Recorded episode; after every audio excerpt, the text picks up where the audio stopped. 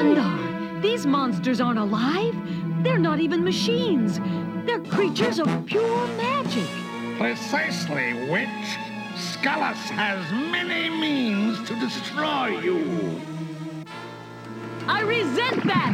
I'm a sorceress, not a witch!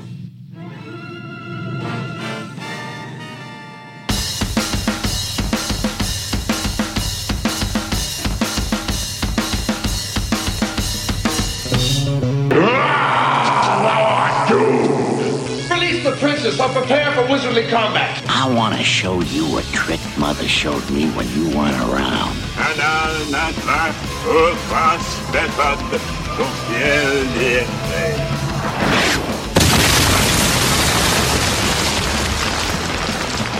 Welcome to Spellburn, a podcast covering the Dungeon Crawl Classics role-playing game and old school adventuring. It's time to party like it's 1974.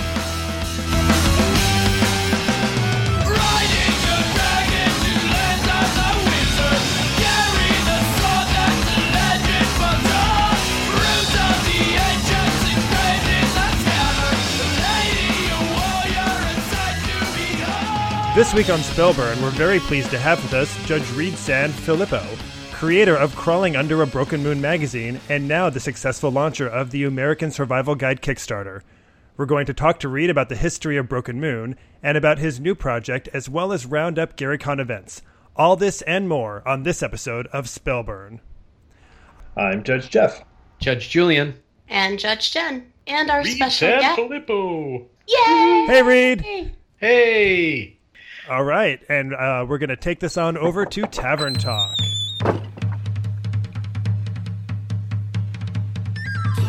And the first rule of bartending is this GBTB. Go beyond the book. Go beyond the book. What do you have? Heineken. F this. Tavern Talk. All right, this is Tavern Talk, and in this session, we talk about what we did in gaming this past week and what we have planned for next week. So, who would like to start? Well, it- it's just me, but I think maybe our special guest should take the lead. All right, Reid. Uh, I'd be happy to. Let's see. Last weekend, I didn't do too much of anything. Oh, that's a lie. Last weekend, I was up in Lake Geneva along with several of the judges here, and uh, we celebrated uh, the life and death of uh, our uh, good friend Gary Gygax by uh, making sure as many people died at our games as possible. I was wondering where you were going with that. I ran. Well, I didn't. I didn't specifically run by myself, but uh, with uh, Paul Wolf and uh, Jarrett. I can never pronounce his last name. Uh, Crater, I believe, uh, ran a very successful tournament for a remake of the Mall Mall Adventure, based off of a uh, strip mall that's actually uh, in uh, town not too far from where I live. And uh, we had quite a few people go in there, and uh, very few of them survived. Jeez, I can only imagine that as a tournament. I remember playing with you at Game Hole, Mhm. and it was a lot of fun. I think a tournament would be a little crazy. Yep, yep, yeah. This one was two two tables against each other, uh, based on the political machinations between uh, Mayor Glumpton and the uh, Zor, the priest of Kiz. The two of them basically vying for political control by sending in two different groups to try and get the tribute that was needed to stave off the raiders' attacks. Uh, at some point, at, at a pseudo random point during the four hour session, uh, both groups meet in the food court and duke it out to the death. nice. And did you get a chance cool. to play anything, Reid? Uh, yes, I actually uh, the, o- I only got to play one event, but it was worth it. I got to play in uh, David Beatty's uh, uh, Dark Trails. Uh, uh, I believe it was uh, Don't Swallow the Worm. Very Nice. cool. Um, I know I've uh, I've I've played in several of his, and and uh, at one point I was going to help him write some of Dark Trails, but uh, the Umerican Survival Guide pretty much sucked up my whole life, so uh, couldn't really help out with that. Although we're we're we're on good terms with that because he he wanted to help out with the Umerican Survival Guide, and he has no bandwidth for that either. But uh, there is uh, rumors in the works that uh, perhaps next GaryCon we're going to be running a interesting dual uh, event in which I'll be running the Dark Trails and he'll be running the Umerican Survival Guide, and both events are going to be revolving around a train heist. Very man. cool. That's amazing. Oh wow! Yeah, Very cool. merging the the systems like that. Very cool. And Julian, have you were you able to get any gaming done this week? yes, uh, we yeah, it was completely bonkers. Had a blast. Went most of the way toward losing my voice played in three games, ran four games, uh, ran Warlords of ATOZ as I was calling it, uh, continued my Warlords of ATOZ World Tour for Mutant Crawl Classics. Uh, which was especially excellent because notably we did not have any we did not have a TPK in that session, which I think was the first of the four I had run that didn't end in a TPK. And then I actually got to talk uh, to Judge Jim about that at breakfast the next morning and share uh, war stories about ATOZ. So that was pretty fun. Obviously, just hanging out with Jim is pretty great in its own terms. So uh, yeah, that was really uh, that was fun. that's just a super fun adventure. And then um, also ran, uh, of course, Nowhere City Funnel that I've been working on uh, that I thought went really well. It was quite bloody, and uh, I, w- I will say Jim Sketch emerged as not only the only survivor, but in this funnel game, it's kind of a, an in-game tournament where the characters may end up battling to the death. And in fact, he was not only the last character standing, the last zero level character standing, he had both last characters standing. Oh, jeez and at the end of the game, his, one of his characters killed the other of his characters because that's how he rolls. There could only be one. Yeah. Um, and then I ran some uh, D and D. I ran uh, Tomb of Aethering the Damned from the Book of Treasure Maps by uh, an old Judges Guild thing, and of course Tegel Manor, and had a blast. It was, uh, well, you know, it was awesome. And I got to play in Lankhmar in the tournament with Judge Jen. Yay! Tournament. Yay! Well, not in the tournament. Sorry, in the um. Yeah. It wasn't a tournament. It was a Madhouse meet, right? Yes, it was. That was fun. We rolled. We rolled hard in that adventure, though. I think. Uh, yeah, just just a little. There there was a little bit of uh, I think intertable manipulation there, but but dude, that that one guy. Every time I looked at him, he was just grinning from ear to ear, and afterward, so he and I were both squeeing like little girls. It was really nice. I'm glad you enjoyed it. That's Yes. awesome. I was in my um, psychotic fighter mode for that game. I really only have like three modes as a player.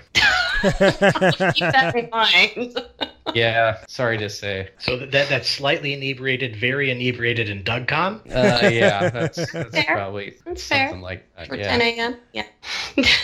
And Jen, how about you? GaryCon was wonderful and amazing, and you know everything that it should be. I, I always call it the family reunion, but with people you like. Nice. Uh, I ran the first game of MCC ever, doing a playtest for Yay. And I realized that my adoration for Mr. Stroh has bounds. I don't know that I'll run MCC for uh, for something higher level in a con setting until I'm a little bit more familiar with it. I nearly had my first TPK ever, but Jim Sketch thwarted that too uh, during a funnel. There's that And name again. I know, right? It's that one guy. That And I one ran- family. And actually, uh, Haley and I had a really great time. We got to play in uh, one of Harley's games. Through a course of events, we ended up on the same side and we sat back and kind of watched the guys self destruct. Third game of Harley's, I'm still have not been killed. I'm putting that out there. Got to meet Stephen Newton for the first time, which was really nice because I've been working with him since. Well, Gee, before I've been working with any other DCC people, I ran my first sandbox at a convention. Uh, talk about twitching in my boots. Yeah, I ran a, a scheduled off book. Yes, that, that's contradictory, but it's intentional. a number of people had said they wanted to get into the Lankhmar games, but there just weren't enough slots. So I ran something off book downstairs at the lounge. They were tucked into one of the dark, cozy booths, and with the lighting and everything, it just really set the mood for that seedy sitting at the Silver Eel and plotting everything. Hmm. And then we wrapped it up Sunday night. We traditionally have like a Cthulhu game or something that Bob will run, and uh, we ended up in one of the boardrooms right next to the group with uh, Luke and them. Hey, we got all the leftover munchies too. Nice. That's what good. did you end up getting to play in, Jeff? Yeah, so this was my first Gary Con, and I had a blast. I ended up playing in Frank Mentzer's Ad Lib Adventure, and at one point during the mm-hmm. game, I realized that the person sitting next to me lives 12 blocks away from me and is interested in getting into DCC, and also has an opening in our AD&D group. So that was pretty fortuitous. Awesome. Yeah. Yeah. Nice. Yeah, very cool. And I got to play in Daniel J. Bishop's Tomb of the Squonk. I was in John Hirschberger's uh, Caverns of Thracia, and I played that along with Julian Aw. here. Yes. Yes, Hmm. that was really a great experience. It was cool to see John Hirschberger in action and to explore Caverns Oh, of yeah. Thracia. And I was also that was my second Caverns of Thracia game because at one point I was between games and uh, Dan Domme or Dan Domme saw me in the hallway and just like grabbed he basically grabbed me by the arm and dragged me into a room and was like, "Hey, I have openings in my game. You have to play." And he was running he was running Caverns of Thracia for DCC, so I joined in on that game as well. Oh, Uh, and it's a completely different part of the caverns, so that was it was it was cool to see different sides of that. And I also got to sit in on two different sessions of Bob Brinkman's Call of Cthulhu game. Uh, the second of which was the one that uh, that Jen was talking about. So I did get to play with Jen once this con and with Julian once. I've not yet played with you guys as judges. I'm excited to do that at some point in the future, but it was fun to be players alongside each of you at one point over the con. yeah. And it's just so exciting to meet all of these people. You know, there's so many of these people who Oh, I've been yeah. interacting with online, and everybody is so friendly and so welcoming. And it's funny because, like, there are all these people who I've been, you know, I see online, I, I interact with them, but they all, like, instantly knew who I was. And even people who I haven't interacted with, who I'm just, like, a fan of. Like, at one point, I was in the, I was in the exhibition booth, and I go up to the Northwind Adventures booth, and I introduce myself to Jeff Talanian, and he's like, oh, yeah, he's like, I know who you are. And and I'm like, how do you know who I am? He's like, oh, he's like, I see you online. All right. yeah. And I got to buy some original artwork from Doug Kovacs. So this will be my first Doug Kovacs original art, which I will be framing Ooh. tomorrow. What'd you get? I got a, uh, I got one page from the Dread on Demon Crown Hill. Am, am I saying that right? Oh, yeah. Yeah, I got one page from there. It's a it's a full page illustration of uh, Shanna and her three ladies fighting fighting this big like metalocalypse kind of beast. Oh, and cool. I also got the full page illustration for the mutations chapter in MCC. Oh, look at you. And it's Mm. gorgeous. And I am obsessed with woolly mammoths. I have a little stuffed woolly mammoth that I'm not embarrassed to admit that I sleep with. And uh, there's a big mutated woolly mammoth as the centerpiece of this of this piece Oh. and that makes me very happy. and one day, woolly mammoths will be alive again, and I will get to pet one. I know that that's a fact. Wow. That's absolutely Welcome to. Jurassic Park. Right there in Brooklyn. so, with that, I guess we should move on to summon email. You've got mail. Message for you, sir. Summon email. All right, and this segment is Summon Email, where we read emails from our listeners. This one comes from, uh, oh, I'm going to murder that one. Uh, Daniel Neugebauer, maybe? He says, Hi, Spellburners. Love your podcast, and I'm glad that there are new episodes. I've got a question about NPC spellcasters. Does an NPC wizard use the same spellcasting rules as a PC wizard? Text on page 432 mentions that NPCs use different rules than player characters. I really would like to hear how you handle NPC spellcasters. In the adventures, there's always spells listed for wizards, but do you need them? A freeform wizard would be way easier to run for the judge, or have you memorized every spell already? And when I think of Jobe, Jobe's upcoming DCC Dying Earth, I think there are more NPC wizards and perhaps new spells. How do you handle all of this magic quickly and in old school style? Thanks for your answers and keep up the good work. Greetings from Germany, Daniel Neugebauer. It's all right, Daniel. Um, I can uh, look at the letters in your last name and maybe make them make sense, so it's all right. so my apologies as well. It's an interesting topic for debate. Um, I'm going to throw it at Julian first. Where would you go with the NPC wizards?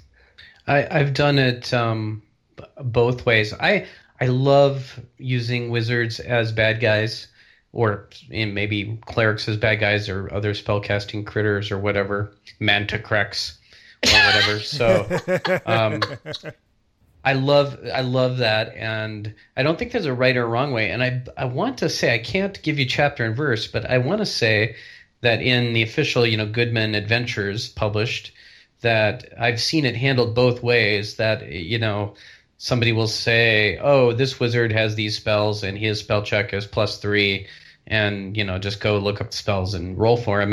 Whereas in other stat blocks, somebody has said, you know, just just have it be, you know, a 13 on the spell check result table, and it which is deep seven points of damage and blah blah blah. So I, I think it's it's totally up to the judge or the designer of the adventure or both. And uh, and in fact, the judge is right for his table, so he can overrule the adventure if he wants for any reason. Um, I don't think there's a really a, a right or wrong answer to it. Um, I use my iPod at the table, so I kind of cue it up when I'm. So my personal taste has been to actually just you know do the run the NPC like he's a normal wizard. And in fact, I did this in my Nowhere City adventure that I mentioned earlier, and uh, he was rolling dice great. I was just killing guys left and right. It was fun. It's actually kind of fun because you get to play a wizard that little bit in the adventure, so that that's kind of fun. But I think we agree, you know, no burning luck, no spell burning, generally speaking, because that you know you don't want to get this into a weird thing where you're trying to use all those tools to kill the players. That might be a little strange. It's a pretty good take on it. Yeah, absolutely. I, I pretty much agree with all of the above. I see nothing wrong with just saying that your wizard just automatically gets a 13 or a 14 on all of their spell checks, something along those lines. I'm also fine with if you if you want to roll, roll for it. It's about what's more fun for you. And I would say that if you wanted to do something that wasn't in the book, certainly you could write up a whole spell chart. I know I'm probably not going to do that. So if I wanted to have an NPC wizard do something awesome, like in Bob Brinkman's game over over GaryCon, uh, we were walking around, and at one point walk, we walk into this this kitchen, and somebody's uh, arm is completely withered off by this uh, by this uh, witch in another room, and and I loved that. And if I wanted to steal that and put that in a DCC game, I easily could, and I could just say that you know when the when the caster casts their spell, that's what happens, and it can just happen the one time. I that's one of the things that I love about DCC is it's also open and free form that uh, you can get away with that kind of stuff. Well, if I recall, Bob was still making rolls to see what severity the the spell had when it went off. Oh, I have no idea, but um, I but I, I I'm completely open with it being open and loose like that. I think it has. Um, sorry to tap back into the ring here, but I think it has a little to do with where you are in the adventure. If you, if this is kind of a, you know, not the main climactic encounter, then you might want something kind of predictable. It's easier for you to manage as a judge. It's easier, you know, it's a little more uh, in the flow of things. But if you're in the big climactic encounter where they're fighting an evil wizard and there's a, a human sacrifice waiting on the altar and all that good stuff, then that role is kind of everything hinges on that role If they get a 20, the adventurers are really messed up. If he gets a 1, it's going to be a, you know, complete epic fail. They're going to watch a demon eat him at his moment of victory, you know. so so you know, I think sometimes it's more you know more important to go to the dice than others. Absolutely. Yeah. And Judge Reid, what would you say? Well, uh, I guess I like to read the table and see exactly where I'm at in the timeline of the adventure I'm running, uh, whether it's a home game or a con game. And if it's early on and I need to impress upon the characters the import of the of this wizard or the ineptness of this wizard, uh, I pretty much choose the level of the spell uh, effect. And then when it comes down to the nitty gritty, where they're actually, you know, in the trenches fighting against it, or it's a, it's a, a plot point type battle, then it, you know all of the the uh, you know the fudging is off, and it's time to just go to the tables, and what happens happens. That's a okay. So you prep the result ahead of time. Oh no, ahead of time is a swear word at my table. Uh, Oh. That that's fair too. I mean, I don't, I don't, I, I, I don't think you guys have spent enough time uh, uh, playing with me. If I have a sheet of paper in front of me, I've cheated. I mean, the only time I, the only reason I ever refer back to the mall mall is because I'm trying to present the adventure the way I wrote it. Fair enough. I played with you at I think two game uh, two Gary Oh, that's Cons true. ago. Yeah. Read and that was that was by the way a ton of fun. But my what I remember best at that adventure was I killed another player character with a grenade fumble. Yep, that was So- uh, this is Nikla. You were at an intersection, and uh, Yes. you accidentally you guys were at all four points of the intersection. You accidentally fumbled a grenade under a truck and over by where they were at, and killed them with the grenade. That was awesome. The fact that you can remember all those details after all the games you've run, man, that's pretty impressive. That's it. It it it, it uh, some things stick with me. I mean, uh, I believe you also played in the uh, uh, Glow Salt Mines of Misery adventure. Did you not? Uh, me? No, I don't. I don't think I did. I could have sworn you've been at my table twice. You may Have have been, but you know the the beer runs freely over at Game Hole. You loaned me Castle Old Skull, Reid. Yes, so you I were at the table that. with me. You're, you you were looking over Castle Old Skull at me, but it was because I was the right side of it because it's due to your generosity. Yep, yep. No, I remember that. I, I remember finding a loophole in your uh, in your spell and uh, kind of breaking things for a bit, which was Oh yes, yeah, that was a uh, that was a good call. Absolutely. Uh, if you haven't seen Reid's Castle Old Skull, he has a is it a converted Castle Gray Skull, Reid? Yep. So when he runs games, he's got this converted old Castle Grayskull that's like a DM's helper kit that has Oh, yeah. pe- pencil holder and a dice uh, roller kind of shoot, and um, I think a little Kleenex box in there for the TPK victims. I think there's pictures on the G Plus group at some point. Yeah, Yeah. So that's Yeah. that's pretty fun. Yeah, I call it Castle Game Skull just because it, you know, it's it's funny that way. And the uh, the the tissue thing was an add-on. I I just took one of those uh, travel tissues and it fit perfectly in one of the windows, and I just taped it in there. That was brilliant. That's awesome. Oh, it also has a drink holder. So I I certainly would never drink at a con, so I don't know what you're talking about. oh, of course not. Mm. well, it's really good at holding diet grape Faygo. Ah, that's yes, that's the only thing I drink at a con. So what a coincidence! yeah. Julian, would you like to take the next email? I would love to. Yay! And this this is from uh, Joshua O'Connor Rose, and uh, he begins: Hi, I'm a judge in Chicago that likes to promote gaming to the outside world. I picked up the Wizard Cover fourth printing DCC paperback at my first Game Hole this last November. Also, the first con in which I ran events, the Cypher system, as a host as well. Almost immediately after cracking it open, I was transported to the good old days, the 80s, when I was the worst player ever, and we trekked through giants and vaults and expeditions and went through artifact tables and all that goodness. I immediately joined the G Plus group and announced that I would host games at the friendly local game store. I joined the road crew and scheduled a funnel adventure at a brand new convention in the area and offered to write and run a DCC adventure at Gen Con for a friend's gaming group. I also started running Sailors on the Starless Sea for a home group, though that's not likely to become a campaign. Well, right, because all the characters are dead. Um, I also binged Spellburn, my first podcast ever, and I love all the things, all of them. Yay! By things, Aw. by things, I think he means you all. I fear that my excitement may wash away and I overconsume before I put actual play under my belt. I absolutely feel I'm a bit late in the game, missing out on all the great Kickstarters. I did sign up for Gary Con and I'm looking forward to sitting at Judge Jim's table for Mutant Crawl Classics. And he mentions that most of the other games were busy already and so forth, which, uh, yeah, there was, there was a lot of high demand, but hey, you got Judge happens. Jim's. Yeah. You got Touch Jim's MCC. That's pretty great. So he closes. While I don't have many questions until I delve into actual play, I really want to thank all of you, Judge Jim, Jobe, Jeffrey, Jen, and Julian, for such a great show. I look forward to more Dungeon Crawl Classic things in the future. Uh, Judge Joshua. Aw. Very sweet. Now, Jeff, before you feel left out, this was sent to us like a month and a half ago.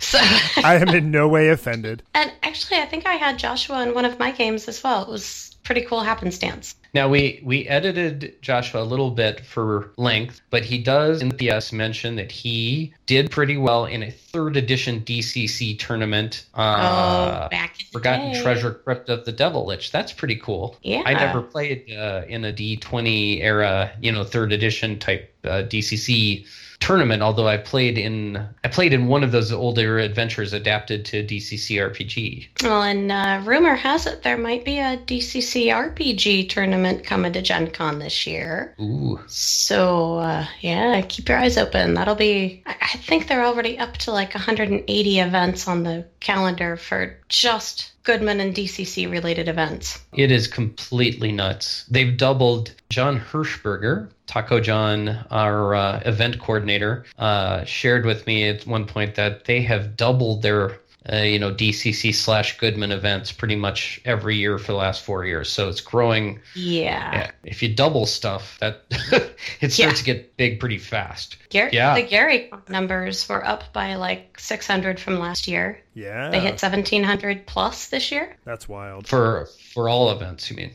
For all events. Yeah, total the, attendance. The amount of DCC events on the, the board were easily a third more than the year before. Awesome. So it's- awesome. Growth is good. I Have mean, you guys already booked for next year? uh, I may have booked on Friday night or Saturday. yeah, I, I did too. I don't Oh, yeah. know that they'd released the dates yet. Oh yeah. Uh, they hadn't, but they had the group rate available by Saturday. They didn't have the dates written down, but once they put it into their system, it was right there. I know it was super sneaky, but yeah, and if you call the if you call the resort right now, you can absolutely just say that you want to book for GaryCon, and they've got the dates and everything set aside. yeah, Hmm, I may have to do that. I think I'll make it my goal to try to play with all the different DCC judges. Yes. Well, I guess I have to run too, though. Shoot. All right, so it's probably time for us to move on over to Mighty Deeds. Wait a second. I have an idea. That's plenty for the both of us. I move for no man. Ow! Mighty All right, we are now in Mighty Deeds, and we are going to spend some time chatting with uh, Reid San Filippo.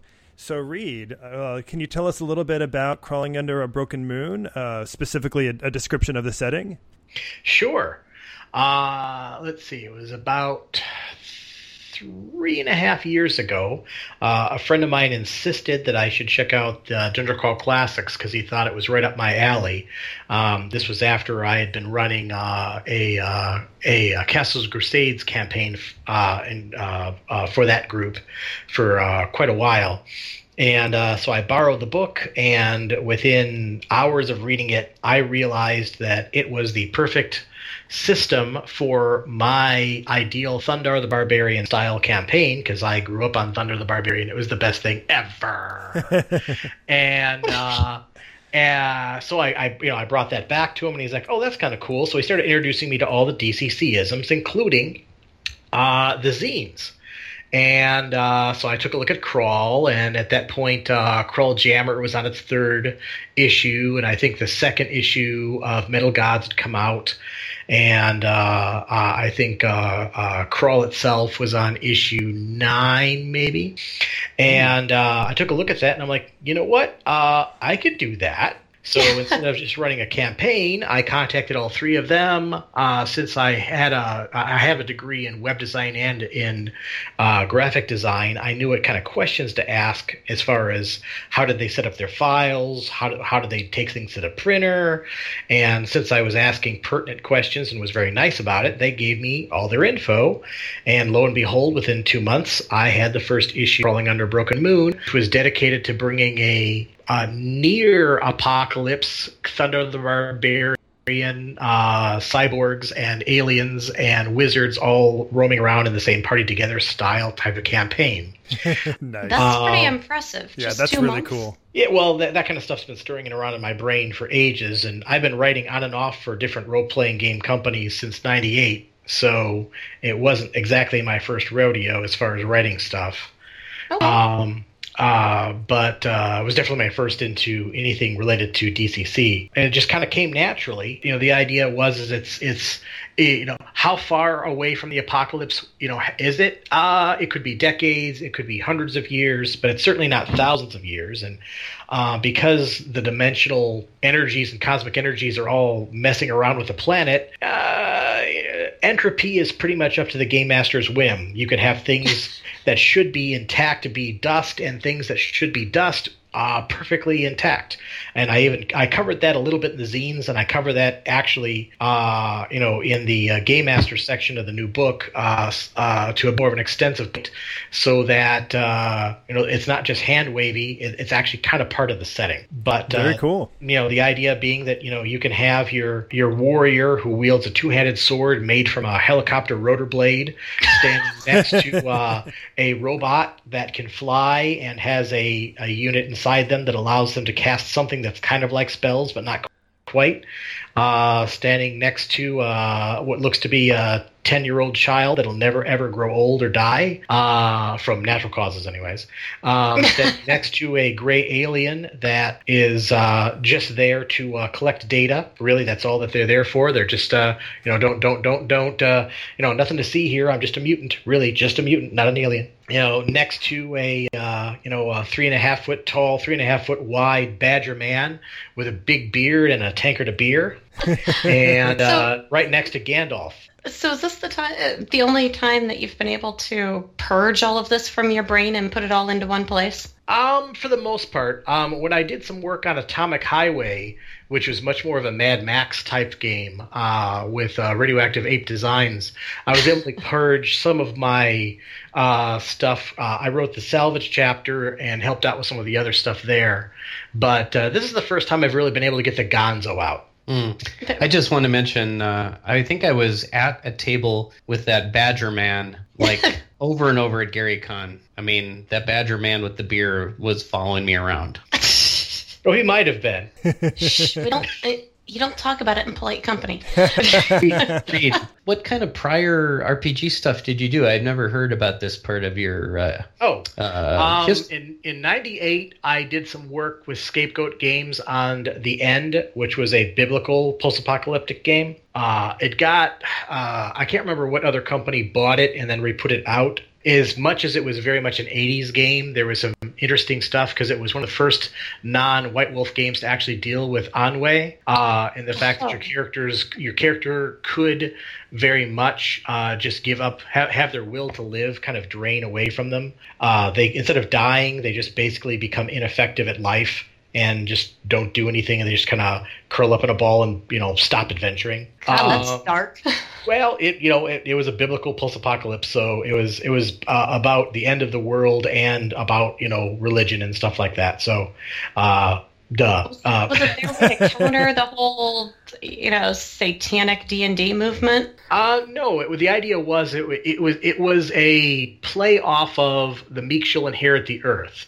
So it was a kind of a misrepresentation uh, of that of those scriptures in the fact that those who were really bad went to hell, and those who were really good went to heaven, and those who were kind of bland didn't go anywhere, and they Ah. got left. Hmm. So uh, that you know they're the ones who got it, who inherited the world that was slowly but surely being taken apart. But it was a very you know the wor- it was- it was going to be generations and generations of just uh, of a world that no longer had a devil to torment it nor a god to protect it. So it was all the minor entities that were left over that basically controlled everything. Wow, fascinating. So, so were all these uh, all now? Is this a pattern? Are all your uh, RPGs uh, creativity post-apocalyptic in Nope. nature?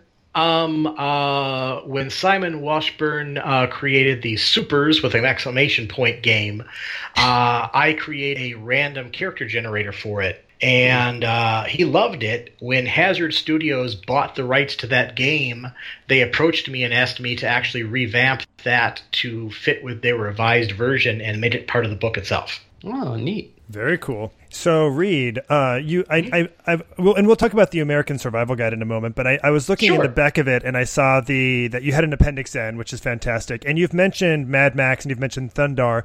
I'm curious, what other kind of inspirations led you to crawling under a broken moon? A lot. I'm, I'm going to actually refer back to my appendix N because otherwise I'm not going to be able to organize myself in any sort of time slot that you could- you guys can tell. um, of course, I'm having to load the file, and the file's going to take forever. Well, you got Um, you got Thunder be out of the way. Go Well, down I the mean, list uh, for him. I like I liked you know Th- Thund- uh, Th- Thundarr was you know definitely forming things you know in my mind at a very young age, and uh, I, I liked uh, Jayce and the Wheeled Warriors due to the Saturday morning cartoon version of the Mad Maxian stuff. Plus, their vehicles were just ridiculously stupid. Uh, I liked I liked the westerny style frontier lawlessness type of atmosphere of a post-apocalyptic. Uh, so I actually, you know, I while I don't attribute a lot of westerns to it, I do uh, like westerns for that feel. But then you've got the gonzo ness of uh, of all of the uh, uh, uh, possibilities of of uh, fantastic mutations going on. All right, so here here we go. Let's see. I loved uh, Car Wars. I liked the idea of all the car battles. Uh, and uh, uh, the, uh, the the idea that it was a sport that people actually wanted to pay money for it. Uh, when I started reading, I loved uh, Hero's Journey, which I know you guys are familiar with from other podcasts and such. I loved the the idea of a, of a guy riding a half half bear or a half half moose, half horse, and having a psychic bear as a friend. That just rocked. Telepathic moose, yes.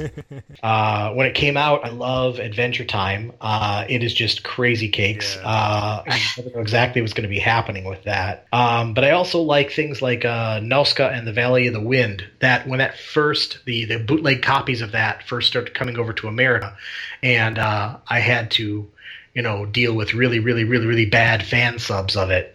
Just the uh, the the idea that uh, some you know the, the earth had become so poisoned that these toxic forests have to, had to rise up in order to uh, uh, you know as as you know relate later in the story uh, cleanse all the toxins out and all of the you know the the insect invaders were there just to protect the forests and it was all just a a big a big uh, big picture plan of uh, Mother Earth trying to fix the wasteland that man had created. You know, I loved that type of an idea. okay, that's neat. Yeah. So if you haven't seen Nausicaä Valley of the Wind, you really should. okay. Let's see. Oh, loved Planet of the Apes. I loved the idea of Oh, man of men doing you know uh, stuff and uh, creating intelligent apes, and then apes ruling the earth, and then the apes destroying the earth, and just that that whole circular time thing going on, which was the Gonzo part of it, where it was if you watch all five movies, they go in a circle.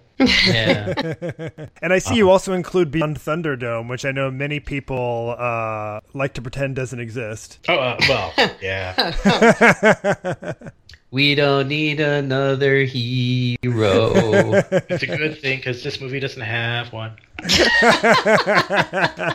Has there ever been singing on Spellburn before? Uh, will there ever be again? I think is the more important question our listeners are asking right now.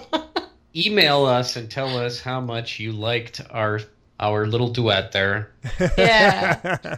So, Reid, Okay. can you tell us about how uh, the zine has turned into this this next phase, the Kickstarter in the Umerican Survival Guide? Well, I have to say that I always had an ulterior motive of I wanted to try the zine out to see one if people were interested in my setting at all, and two if I could kind of create a fan base for making a book out of it because I I've always wanted to start publishing books on my own versus putting stuff in other people's books. Well, you were kind of formulaic about it from the get go. In a way, not like in a trying to dupe people way, but I just wanted to see if people would be interested.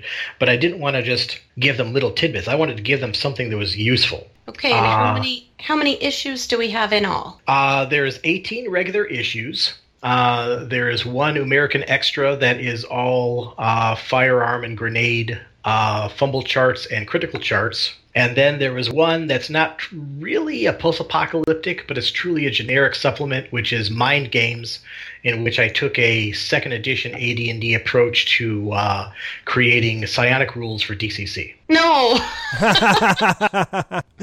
And Oh, Reid, what? How much of this material is going to make it into the Umerican Survival Guide? None of it, no. Um, Bonus. No, uh, no, well, uh, just just in the basic zine alone, there's 475 pages, so there's definitely not going to be all of it. The best way to put it is I have taken uh, a good portion of, of the main character classes, and I've upgraded them and uh, revised them so that they are much better. And uh, especially the mutant. The mutant has been heavily revised. Uh, the mutation system is now independent of the mutant class you know, to where everyone can get mutations now, and the mutant simply has a uh, an advantage to uh, surviving the mutation uh, system with uh, less uh, issues. All of the not all the monsters will, will will be taken over, but some of the the good ones will end up being in the Twisted Menagerie manual. most of the car battle, you know, the vehicle uh, stuff has been brought over and revised and updated um, and expanded, but not everything. So it's not like if you have the zines or don't have the zines that there's not going to be stuff in there for you. There's plenty of character classes, plenty of monsters, um, plenty of, of the small interesting places to die information that is not coming over. um, but you know uh, what I consider essential things like uh, the information on the gods has all been expanded greatly.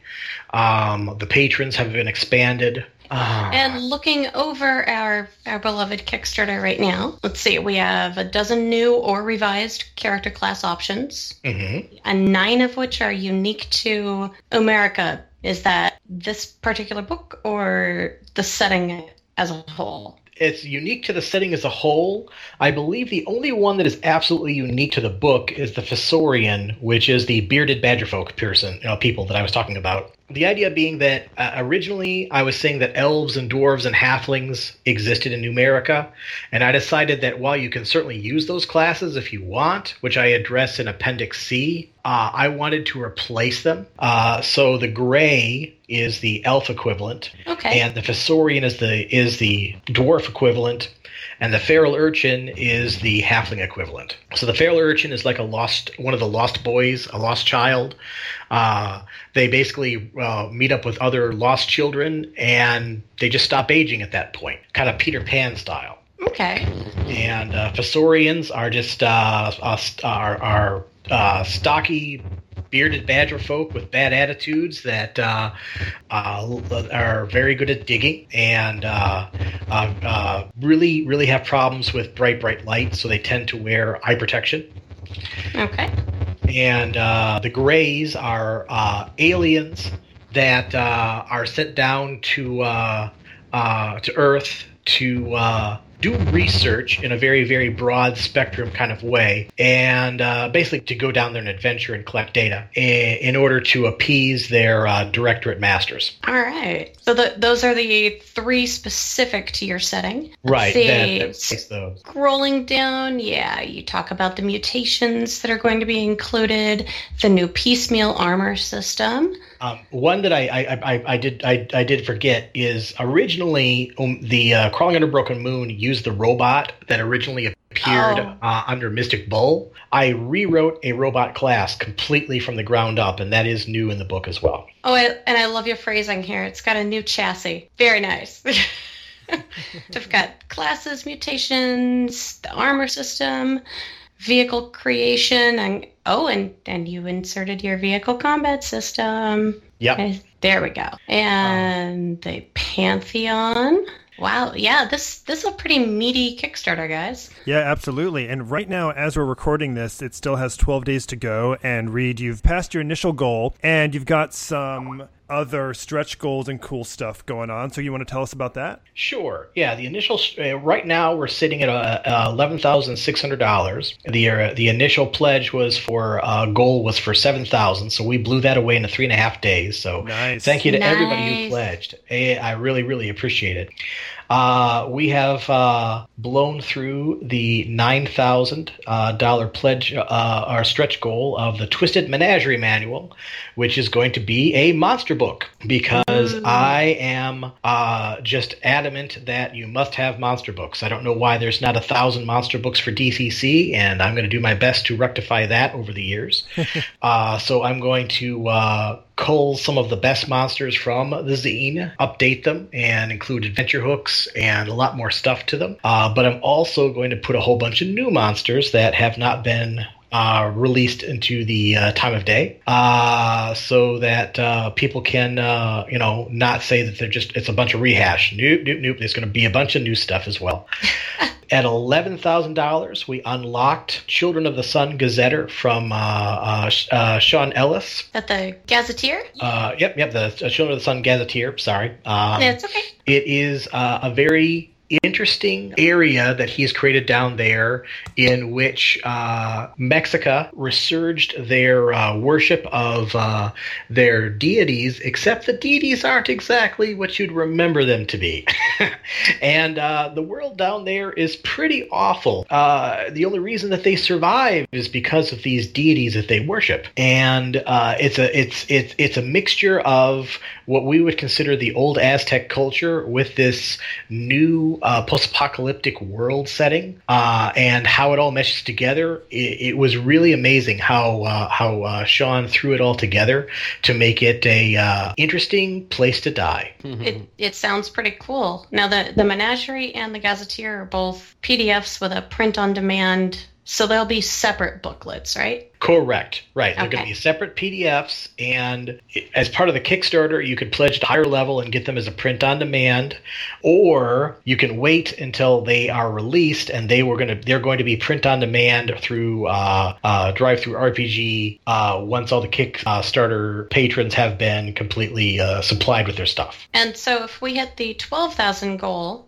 we'll Then- get another 16 monsters thrown into the Menagerie booklet, right? Right. Well, uh, I explained a little further in the update that 16 new monsters on top Right. of a whole bunch more monsters taken from the old stuff. So the idea being that there's it's more than just 16 monsters added to it.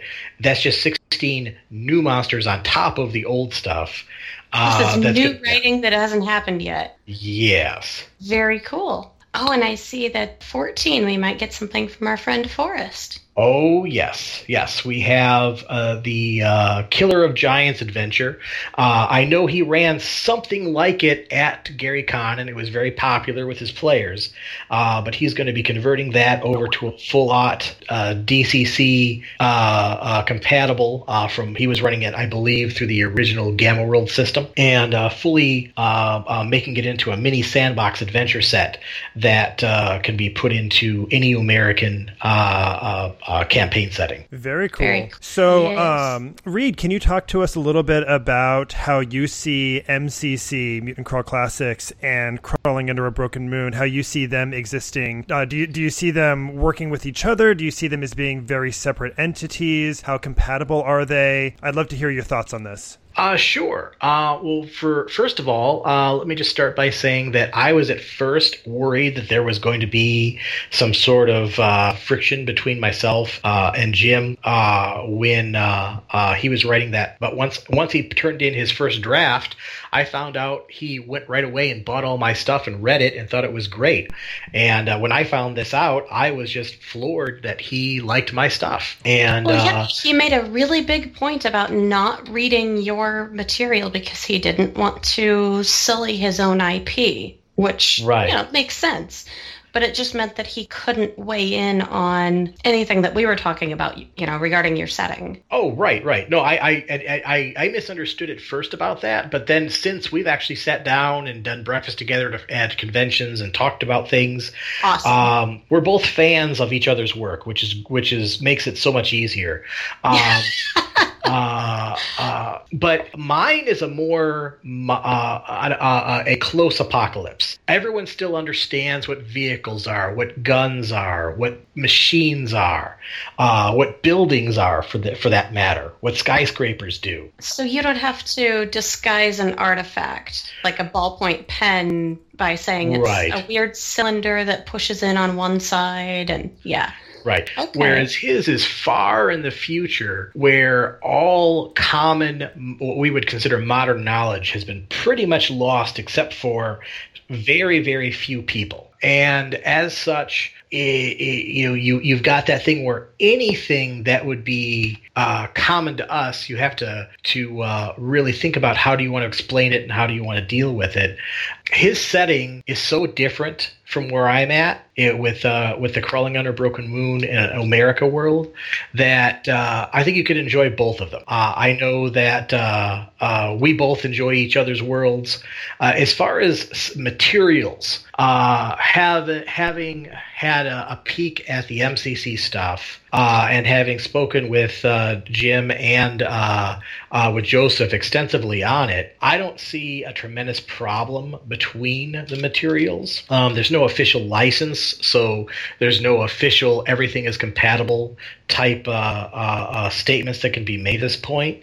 But I don't think anybody's going to be having any problems uh, taking some of their favorite material from one uh, and uh, doing something to bring it over to the other one. I don't think it's going to be much of a huge difficulty. Go ahead. I think that's I think that's fair. I mean, having I've play tested MCC a fair amount, and I've run um, Broken Moon like twice uh, and read a lot of that material. And by the way, I, I uh, with your help and permission, Reid, of course, I'll mention that I uh, actually t- drew on some of your firearms rules for Nowhere City. So appreciate your uh, openness and friendliness in helping me do that. Oh, no problem. Um, but uh, you know, I'll, I'll kind of maybe I, I think the way you characterize the difference uh, is really is pretty spot on maybe an additional way to to call that out is to say, you know, I think Jim's got a whole new game, but it still draws on uh, Gamma World tradition very heavily for those old schoolers amongst us. Kind of the absolutely early, the yeah, early Gamma met, World Metamorphosis Alpha. Yeah, yeah, and and and Reid's um, Broken Moon is really, a, I mean, a big kitchen sink. You can throw grays in there you can throw cyborgs in there. I mean, you just throw absolute. You know, you you can do almost anything with it. It's a little. It doesn't have that kind of coherence on the one hand, maybe as much. I or maybe it does. I don't know. But but it's very flexible and very. Uh, I think it's a little more maybe a little more Gonzo actually, just in terms of how. Um, That's a good way to put it. Yeah, it's you can have the post-apocalyptic world be aliens or known or unknown or whatever and the near thing i think is spot on i also want to point out of course broken moon has clown knight does it does does, does the american what? Does the Umerican uh, survival guide have clown knights? Uh, the the clown knights are uh, effectively paladins of Buddy O'Burger, the clown god of customer service, feasting, and cannibalism. Hell uh, yes. This is that. Those are one of the. These are one of the things that is not converted over from the zine to the Umerican Survival Guide, but is still perfectly canon. Um, at some point, uh, Buddy O'Burger may get some more treatment uh, in a supplement in which the Clown Knights will be uh, uh, focused on some more. But at this point, they are going to remain a uh, fixture of the zines. Now, uh, I'd like to put in here for our listeners if you're looking for this, do not look for Omerika. You will not find it on Kickstarter. Look for Umerican with an N at the end, mm-hmm. and that'll that'll bring this up. Yeah, we're also going to put a, a, link on the site as well. But if you're listening to this and can't wait, and you're trying to find it, yeah. so it's Umerican. Yeah, I have no idea why the search engine requires that final N in order for it to uh, to function. I uh, was kind of surprised myself get on over there. This project ends on April 12th. So you've got a little bit yet to uh, get it up there. Maybe we can see Forrest story um, or adventure, I'm sorry, more monsters, and eventually possibly a deck of twisted terrors. Yes. Um, I don't know how many of you remember back in the day, uh, I think it was 81 to 82, uh, TSR put out a set of index cards that had a color picture of a monster on one side and then the stats for that monster on the other side. They were put out in four sets, just monster cards set one, two, three, and four. I loved those things. I wish I could uh, go back to my former self and slap him around when he went to get rid of those things because I'd like to have my set back. But I thought, since I'm already organizing the monster book, why not do a little bit more organizing and have a set of cards? So it's going to be a set of tarot sized cards with a black and white image of the monster on one side and an abbreviated set of information about that monster on the other side. You, the game master, can make a random encounter deck of their choosing from all the cards and shuffle them, and then you instead of taking the card from the top of the deck, you just cut the deck, and whatever card is on top after you cut it, that's what the players run into. The players get to see what the monster looks like. The game master gets to see what the stats are, and it's uh, a nice alternative to uh, trying to make up a random encounter table for an adventure for that particular session. Not bad. And drive through RPG will print that or DriveThruCards it's a sister site to DriveThruRPG they will do uh, playing cards and they will do tarot sized cards to order cool awesome very cool. And if we get high enough, it looks like there's more additions to the menagerie and road gangs of the Umerican wastelands. And oh, yeah. Okay, I, I, I want the road gangs now. yeah, that's one that I, I had trouble putting up as high as it was, but I had to I had to sort the you know all of these different stretch goals into some level of an order and that ended up being higher up than i'd like it but uh, that's going to focus on a bit of the mad maxness of it without uh, forgetting the gonzo so you know some of those road gangs are going to be made up of aliens some of them are going to be made up of undead some are going to be made up of robots some are going to be all of the above sounds a little bit like um, yeah I think this and Inferno Road would play nicely together. Oh yeah, Julie yeah. Jeff, did you guys get a chance to get in there? no, I will. Uh, Wednesday at Gen Con will be that will be my my date night with Inferno Road. I think.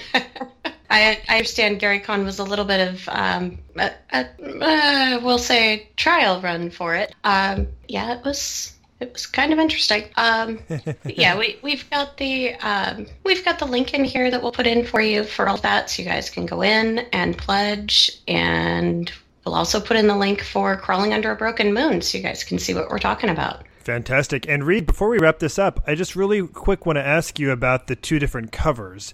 They're both gorgeous. Sure. I'm wondering if you can talk oh. a little bit about them. Absolutely. Uh, well, it did not escape me that uh, every single uh, edition of, of, of, of, DCC has come out with multiple covers, and uh, people seem to like this phenomenon. So uh, when I uh, first approached uh, Nate to do a cover for me for Mind Games, I was flabbergasted that he did an oil painting for me. And I said, hey, would you be willing to do that again? Uh, he said, sure. So I did a poll on a couple different ideas I had for the Umerican Survival Guide cover. And amazingly, two of them came up neck and neck at 40% each. So I said, well, why do one cover when I can do two covers at twice the price?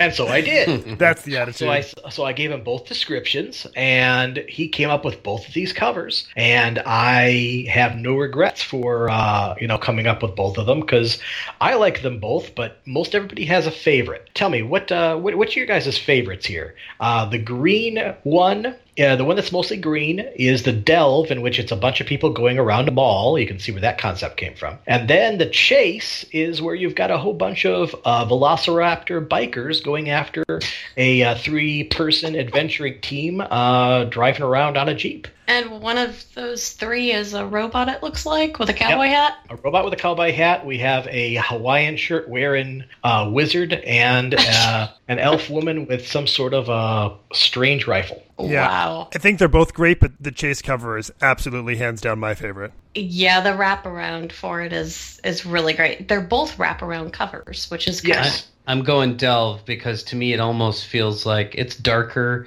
I think right. I don't have it up, but I know that I remember that image. If it's what I'm thinking of, it's dark. They look almost like space marines going down or something. Yeah, it's cool. It's cool. All right. So with this, we're going to move on over to Patron Bond. Who are you? Your new lord and master. What orders from Mordor, my lord? Oh, don't grovel.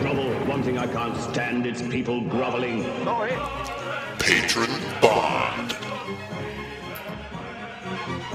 And in this segment, we like to award the rating to of our guests or our topic of uh, critical hit, miss, hit. Oh, sorry, the order is all wrong. Critical hit, hit, miss, or fumble. But I don't think it's fair to, to vote on our guest and his product. I think we should award the duet that you guys did. Ooh. One of those ratings. Ooh, The no, duet? no, no. No. The du- our, our singing duet. Ooh, I like it. Uh, we can- could rate can I? Hobbs if you'd rather.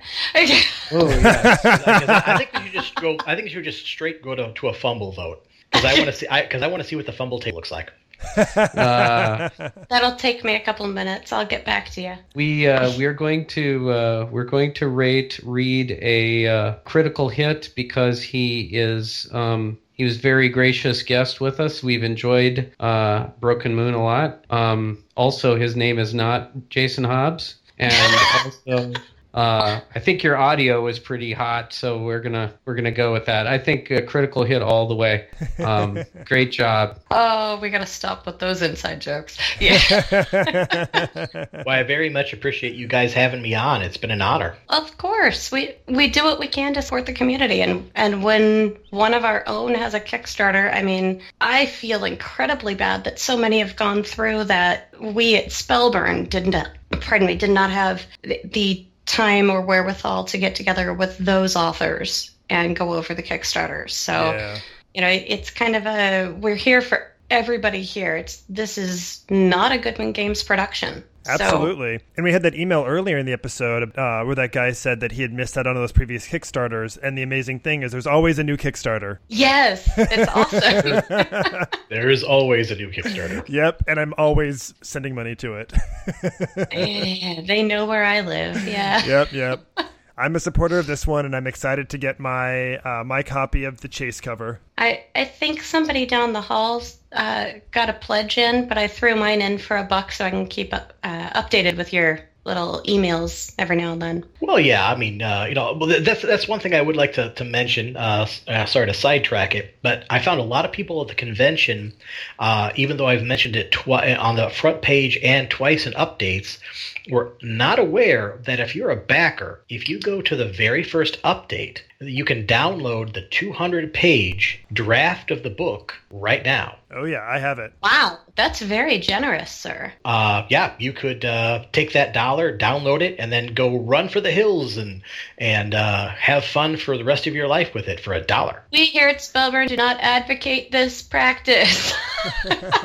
Well, neither do I, because I'd kind of like you to pay a little bit more for it. But you know, you could. I'm just being Because honest here. Goes towards the printing costs and whatnot of the large book, right? Right. Because the add-ons are the pay on or print on demand, right? No, actually, the, the base book is print on demand. The entire Oh, the entire thing is project going is through print on demand. through. Yes. Oh, Everything is print on demand. Uh, that but it does pay for the art, which goes into the print on demand.